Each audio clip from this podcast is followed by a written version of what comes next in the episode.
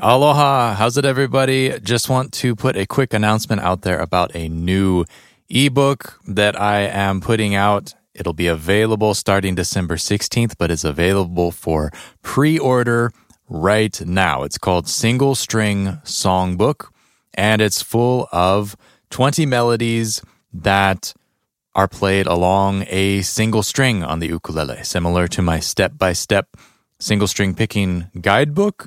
That book is like more instruction and how to do it, and the songbook is just a collection of sheet music, tab, standard notation, chords, lyrics, all together so that you have a repertoire of songs that you can play in this style to practice your picking. If you haven't heard of single string picking before, it's exactly like it sounds. You play along only one of the strings of the ukulele, and you play the entire melody, usually inside of an octave. You find, I have found for my arrangements, melodies that fit within one octave. And by playing linear like this, you don't have to think about what your picking hand is doing. Your picking hand is going to strike the same string in the same way whenever you need to make a note. You don't have to think about transitioning between strings, which is usually the most difficult part of picking. And so by doing this, you simplify the act of picking, you make it a lot more accessible, and it's easier to see because you're just going up or down on the single string and just making sure you're targeting the right notes. And so it teaches you how to move laterally, it teaches you which fingers to lead with, those kinds of things. So in the songbook, there's twenty songs, but if you pre-order, you get three additional melodies. So the pre-order extended edition version of the book contains twenty-three songs. These are standards, traditional pieces, Americana. Um, there's some like nursery rhyme kinds of things. There's some spiritual songs. There's a Hawaiian song. There are some like traditional English folk songs. And a number of them you will know from more popular artists who have played these songs and brought them to the masses.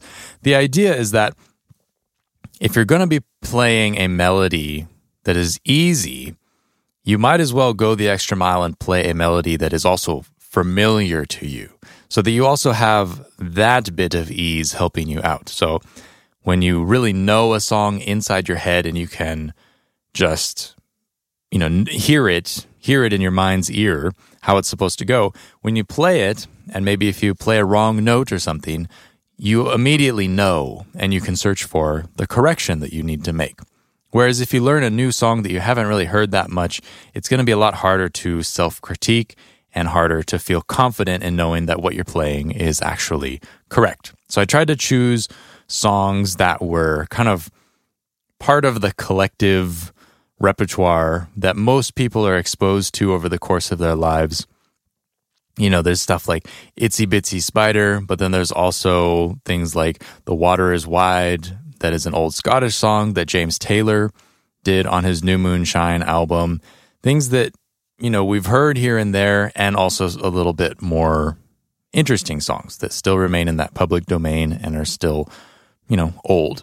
And that's not to say that boring songs are good, but I think that it's important for people to take a step back and realize that knowing a song so well, understanding it, knowing exactly how it should sound, really helps more than you might expect when you go to learn it. Because if you're always guessing, you can't stand behind it with that confidence. So if you eliminate that, you play a song that you're really familiar with, and then on top of that, you play it in a way that technically makes it easier along one string, it's kind of a recipe for success, especially if you're a beginner player, you haven't done much picking before. This is a really nice way to get started. And if you're an advanced player, it's kind of a weird way to observe picking and to notice some things and to learn some things about hand movements. I notice some things about, you know, interval distances between the notes. It's a great excuse to memorize where those notes are on the fretboard, how to sight read them, maybe, because the standard notation is also included in the transcriptions.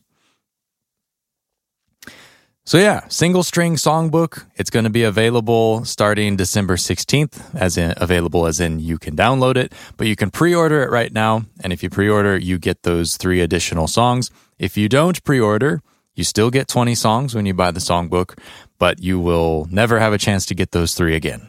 They are exclusive. So hopefully you find that interesting. If you do, check it out. I'll put a link in the podcast description. Otherwise, you can go to liveukulele.com slash store, and it'll be right up top there. And check it out. Single String Songbook. And I'm looking forward to seeing you folks at the beginning of next year with a brand new podcast. I'm going to start things off with a bang with an interview with Brittany Paiva. We caught up at the Slack Key and Ukulele Institute at Kahilu Theater last month. This month? Last month. It was last month. And so talk story with her about some fun stuff. You're going to really enjoy it, I think. So tune back in.